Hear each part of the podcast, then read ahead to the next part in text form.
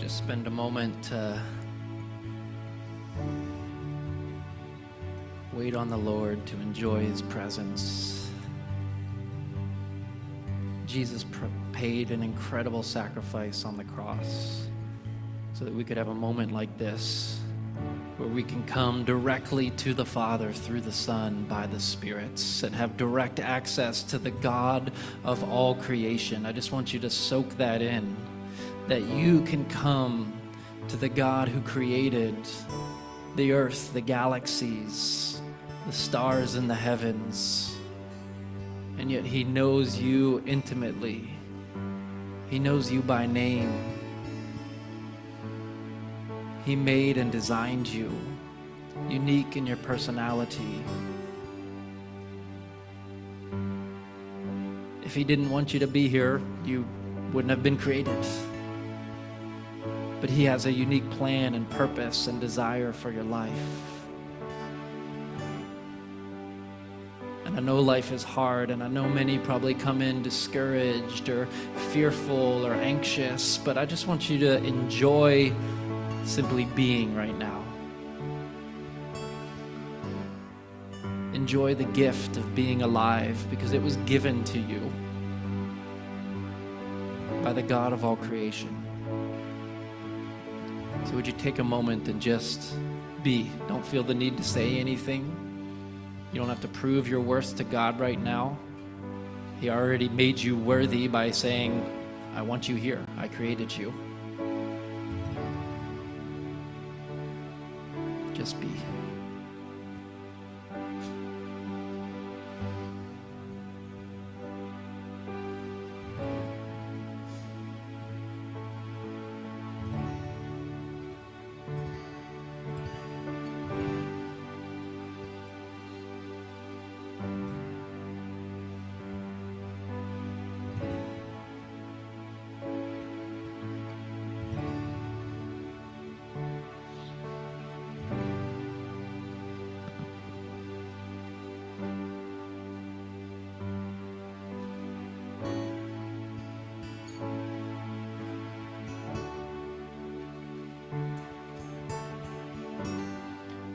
So it all starts with that understanding of knowing that we are loved by God, that we are a child of God.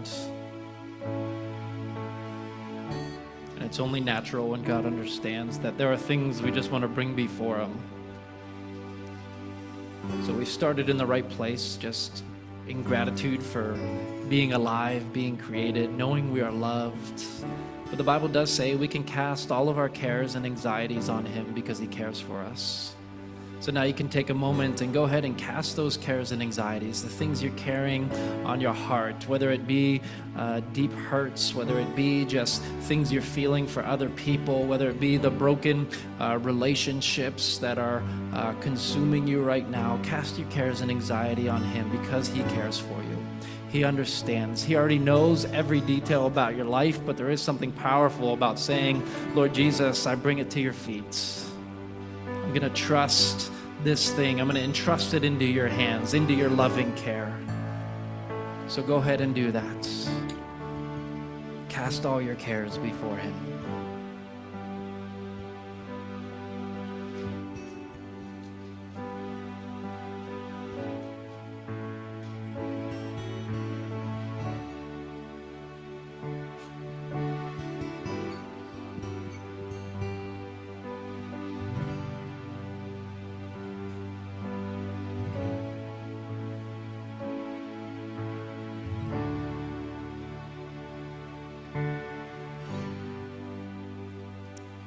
And lastly,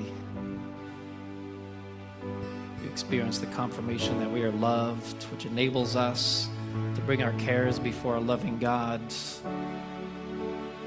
But let's remember that God also speaks to us. We don't only speak to Him. So just take a moment.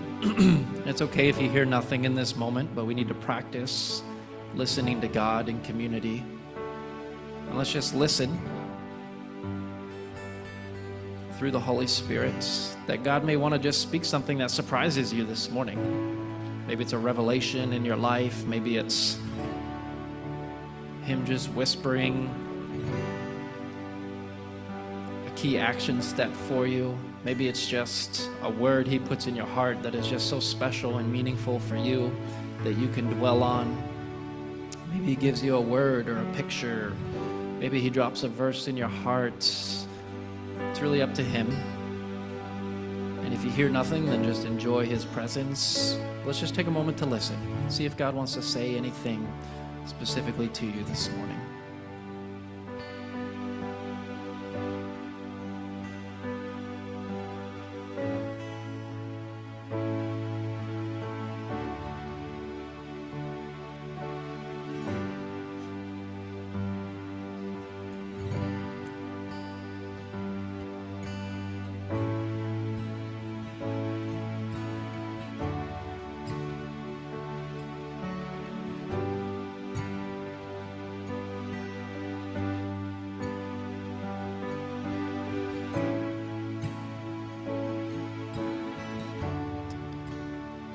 So, Lord, we thank you that you're here. We thank you that you speak, Lord. We don't want to be a people in a hurry. We want to enjoy who you are. We want to receive the incredible gift of your presence that you paid an incredible price for. So, Lord, what we've done in this brief moment, may it take us throughout our week, may be something we practice daily before you, Lord, of enjoying you, bringing our request, and of listening before you. Thank you for this time, Lord. Thank you that you welcome us with such wide open, loving arms. In Jesus' name, amen. Amen. You may be seated if you're not already. And uh, thanks for engaging the heart of God uh, with us together. And uh, encourage you to do that throughout the week. Um, and this is part of how I pray often is I just start by remembering that I'm loved by God, that I'm a child of God, and then in that feeling of safety and, and assurance, then I know I can bring what I'm feeling and my request before God, and then always spend time to listen, make it a two-way conversation. I have just a little bit of ring um, behind me there, or not behind me, actually, in front of me. Well, it's uh, time now for what is a little bit of an annual tradition in our church. Last week you got the, uh, the tradition of our New Year's blessing service, and often we follow that up with uh, what we call our New Year's Nuggets uh, message. And for those of you not around in previous years, it's kind of a once a year gathering of some uh, nuggets of thoughts uh, or nuggets of wisdom, perhaps, maybe you'll, you can decide, but either things that are on, were on my heart or mind, or just things that didn't make it into other messages. And I just kind of put them all in a file throughout the year. And uh, then I just bring them out and put them together for New Year's nuggets at the end of the year. And, you know, Scripture actually does this uh, a lot of times as well. There's a lot of examples of kind of nuggets uh, type passages in the Bible. Uh, the book of Proverbs is kind of like this it's just kind of like a nugget here, a nugget there. Uh, Paul and other New Testament writers, sometimes at the end or somewhere else in their letters,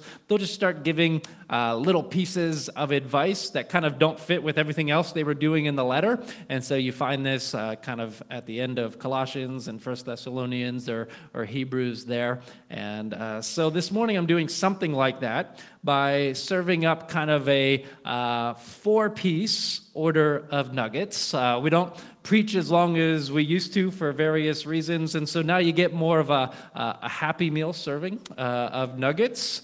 Uh, and if you're a parent or a grandparent, uh, you're familiar. A Happy Meal is four nuggets of course. So uh, after the service, you'll receive uh, at least half a Happy Meal, uh, two nuggets uh, out in the lobby, and that's just kind of something fun we do where we have a few nuggets after the service. We haven't done this in a couple years because of COVID and all that. So excited to kind of return that fun little uh, tradition. But as you'll see, uh, somewhat surprisingly, just as I put these nuggets uh, together, uh, they all really theme together quite nicely and sort of flow into a logical progression. And so we'll just jump right into it. Uh, nuggets number one is that what we do is as important as what we believe. There's often an overemphasis on what Christians believe and often us engaging uh, maybe conflict or controversy about our beliefs only in a way that has hurt the witness of the church. Now, don't hear me wrong. Some of you are concerned for a moment. What we believe is, is essential. It's of the utmost importance. It's what unites us together. We can't be wishy washy about what we believe. We can't just be anything goes, anything is truth, truth is whatever you want it to be. That's not what I'm saying. Eventually, it's important people know what we believe and they make a choice of whether or not they will submit themselves to that truth, which, as the last nugget we'll talk about, is costly. But before someone comes to that point, Christianity should be attractive based on what Christians do and how they act. Uh, Tim Keller said there's, says there's three keys to people coming to faith or considering Christianity. He says that people need to know Christianity is number one, respectable. And what he means is that this refers to our behavior, what we do, our actions, just who we are as people. What are we known for? Number two, he says it needs to be desirable, meaning that they wish or hope that it is true. And if you know the Christian faith and its core beliefs and what it teaches about the world and the future, you want it to be true, right? It's, it's desirable. And then, thirdly, believable. So, this is referring to what we believe and its actual credibility as truth. So, the first and second, being respectable and desirable, may need to come first before someone arrives at number three, that it is believable, getting to the core of what we believe. And so, you know, I love that I know from talking to people around our community that when people think of our church, that they often think of, man, oh yeah, that's, that's the church that cares for the homeless. That's the church that stepped up and, and ran a cold weather shelter when nobody else would. That's the church that runs the breakfast program for kids in need. That's the church that I can call when there's a need because I know that they respond. That's the church where my support group meets. That's the church where I, I pick up my good food bag, my fruits and vegetables on Thursday, and they warmly greet me with coffee and popcorn. That's the church that cared for my aging parents that called them and visited regularly. I remember that. That's the church that does the summer camp for kids or the scavenger hunt at Easter. I mean, wouldn't you rather be that that's what people think of rather than that's the church that is against fill in the blank? Right? Or that's the church that believes blank is wrong or a sin. Again, don't hear me wrong. Right? We are a conservative, Bible believing church that upholds the orthodox and historical teachings of the church, including on things like marriage and sexuality and abortion. And we're not ashamed of those, but that's not the first thing I want people to think of when they think of my faith or the church I worship at. And why is this so important? Well, besides reminding us what James in chapter 2 already tells us in verses 17 and 20 that our, our, our faith or what we believe is useless without action or right living and good deeds. He says, faith without works is dead. Besides that, it actually really matters on a social and political level because the government and culture is getting actually really nitpicky and hyper focused on what Christians believe rather than what they do. And the temptation is then for us as a reaction to actually also become very hyper focused only on what we believe, which only enlarges the issues and the problems. So, for example, lots of Christian charities are in danger of losing their charitable status and tax exempt uh, status over their essential doctrine, uh, which is definitely weird uh, that the government's getting involved in Christian doctrine, but it's happening. But it's getting to the point where an organization such as ours that says we don't believe medical assistance in dying is actually right and the most compassionate uh, response to suffering, or we believe life uh, begins at conception and should be protected, or, or we believe just because you're uh, attracted to the same sex, it doesn't mean you have to act on it to live a fulfilling life. And the government is saying, okay, if that's what you believe, you can't be tax exempt or a charitable organization, or you can't receive this funding, which has happened uh, already to us. And so there's just way too much focus on Christian beliefs rather than what we actually do with our lives. Which should show what we believe. And it's sometimes somewhat our fault because, you know, we focus on these issues and make them central at the expense of highlighting just who we are as followers of Jesus and what we do. But one thing we can do to counteract that is continue, continually highlight how our faith is about action. And the teachings of Jesus, I mean, read the Gospels don't focus as much on these things as they do uh, the larger issues of what we do, our actions, how we treat people, including our enemies and those who persecute us or mistreat us, and the overall condition of our hearts. So, the second nugget related, uh, and this nugget takes three, three bites because it's a little bit longer. Uh, evangelism is hard in our context, this context I'm describing. It's all about connections and trust, or maybe relationships and trust. But trust and connections take time. Three bites. What I'm saying is, there are a lot of people who won't just come to church or start considering the ways of Jesus just because you want them to. It goes back to people first being convinced that this is respectable and desirable. So let me tell a few stories uh, to show how these connections just build over time. And these are good things to celebrate and just remind us why this all matters. So, uh, first, we some of you know we were collecting uh, firewood for a family in need. We heard of a need of a family that was really struggling. They came on some hard times. They were using construction scraps to kind of heat their home and all this stuff. And so we thought, hey, we can do something about this. It's just a local family in Errington. And so uh, we started collecting firewood for them. We did it twice. Uh, we took them just over and above, beyond, because you were all so generous and responded. And so we took them the firewood. They were so appreciative. And then it turns out, uh, a week or two later, uh, they come in the church on Thursday to pick up their good food bag. And they say, Hey, hey, I know you guys. Like, you guys brought the firewood to my house. Thanks so much for that. That was awesome. And then when we put together all these turkey dinners and Christmas uh, gift baskets and stuff for families uh, in our local area who are in need, turns out because we worked through the elementary school with that, and we don't always know who the families are, but it turns out they were one of the families who then received all these gifts from Oceanside that has like you know our church logo on it and stuff, and we put a card in there and all that kind of stuff. And so they received that as well, and they, they actually wrote us a beautiful thank you card that just said you know thanks for all you've done for my family and all that. You think they don't think the church is respectable and this is desirable to live this way, right? And so those connections just kind of build as you go uh, throughout the community. Uh, another great story is another family a few years ago uh, that we uh, were did one of those gifts, uh, Christmas kind of things for. And this is actually one just we as a church knew about personally. We knew that they weren't uh, believers or anything, and so we took them the gifts and everything. And they were the. I remember the the uh, the woman just wept. Uh, at the door, as we brought these things, uh, she said, "I'm just going through such a, a hard time, and and you know had kind of uh, husband had left and different things like that." And so a few years later, we're doing our Treat the Street event this past uh, fall. Tally was there, yay.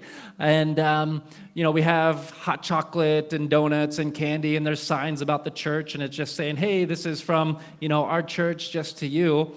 And, you know, this lady comes by and she says, I know who you guys are you know, you brought those gifts to my house. And so Thomas got a chance to talk to her and invite her to church and just kind of, uh, you know, reconnect uh, with her because he was the one who had delivered the gifts. But isn't that cool? Just how those connections and relationships they build trust and there's uh, they just kind of connect and come together. And sometimes in today's world, in today's culture, it takes a lot of all those little things for somebody to then kind of be like, okay I'm going to I'm to look into Jesus. Or, yeah, yeah, I guess I, I'll, I'll give it a shot. I'll come to church. So it takes that time. We have to build relationship and trust. But of course, I'm not saying that we just stop there by doing things. So, nugget number three is it is good to recognize that eventually the only real solution is Jesus. So you might think I'm saying all we need to do is these good things and everything will come together. People will just immediately fall in love with Jesus. No, I know it's not that easy. And eventually we do need to share the gospel and the truth and the hope that we have in Jesus. We can't just stop at doing good works only, but we must show what and who inspires us to live this way, which is Jesus.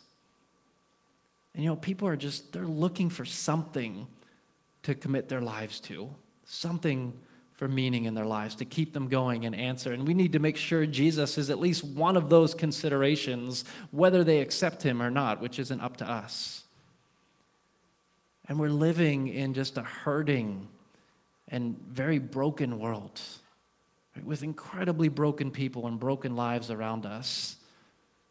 And what is the answer to this hurting world? What, were, what will actually heal people's souls? Well, the world offer, offers all kinds of answers. I saw these napkins at QF uh, in the store, and this was this is part of the world's answer. It says wine is the answer. It just like struck me. I'm like, whoa, wine is the answer? Like that's to heal the problems of the world? And listen, I'm not opposed necessarily necessarily to, to drinking. I'm not saying that. I don't I don't drink myself, but the the idolatry of alcohol and particularly wine in our culture, right? I mean, for example, this is I saw this in Qualicum Beach in a store, and it just blew me away. As for me and my house, we will serve wine, sip 24 7. Of course, playing off the biblical verse, as for me and my house, we will serve the Lord, Joshua 1 and then pulled this image off of Walmart. So this is like mainstream, uh, kind of mainstream home goods, I guess. Is that really the answer to people's problems? What is really the answer to our societal problems and the problems of people's lives? In recent years, some have made it to just avoid sickness at all costs and to stay healthy, right? That's kind of become essentially their religion, what consumes them, what they live their lives by, and how they think about their life. And listen, I'm, I'm all for taking care of yourself. If the motivation is so that you can serve others better, right? And I try to eat well and exercise and get enough sleep. I take my vitamin D. I suck on my zinc supplements so that I can be, you know, well and healthy and therefore able to serve others wholeheartedly. And I'm thankful by the Lord's incredible grace. I haven't been sick once this whole fall or winter season. And I'm around a lot of people. It's not like I'm avoiding people. But is staying healthy, avoiding sickness as much as possible, is that what's going to make us happy and solve our problems? What's the answer to what ails us? It really is only Jesus. And eventually, we do have to take that step where we've shown people we love them, care for them, and because of that love, we want them to know Jesus. Where we can say, hey, I know something that's better than wine, that beats just staying healthy. And that's hard because eventually we must all be faced with choosing, which is the last nuggets, the way of the cross over the way of convenience. The truth is, we can make Christianity attractive, and it should be. But ultimately, to become a true believer and true disciple, we must choose the way of the cross over the way of convenience. The narrow and hard path, but one that leads to life, rather than the broad and easy path, which leads to destruction. And people often want easy answers, they want immediate results, instant gratification, confirmation, quick solutions to the things that ail their soul. Very few people want the sacrifice of the cross. Often people will come and seek uh, some advice or from some help for something they're going through. And this has happened just so, so many times that I feel pretty confident in saying that they'll share their story or situation, right? That that their marriage is falling apart. They're addicted to pornography. They're in major financial debt, whatever it is. And I'll say, well, this is probably what it's going to take. And it's usually lengthy, hard work. You know, do these counseling sessions, read this material, take these steps, you know, show me your spending habits. Let's create a budget together. Let's work on this. Let's see what scripture says. Go through this discipleship course on, you know, money management or sexual integrity like we're doing and these sorts of things. And I've just experienced this too many times that they never follow through or come back because they're looking for easy answers. They want a quick solution, maybe even justification for their sin. They want the way of convenience instead of the way of the cross. And kind of like the rich young ruler, they go away sad. But aren't you glad that Jesus took the hard road for us? That our sinful actions and desire for convenience will always be forgiven because of his action on the cross right? We will undoubtedly choose the way of convenience. It's just the way we're wired, it's a part of our sinful nature. But Jesus chose the way of the cross. And therefore, we can be forgiven. And we can always start anew. And we can always start afresh. And we can say, okay, Jesus, I want to follow you. I want to follow the way of the cross. I want to take the long road of discipleship. And that's part of what we remember and celebrate at this table. The road of suffering Jesus took for our sin, for our redemption.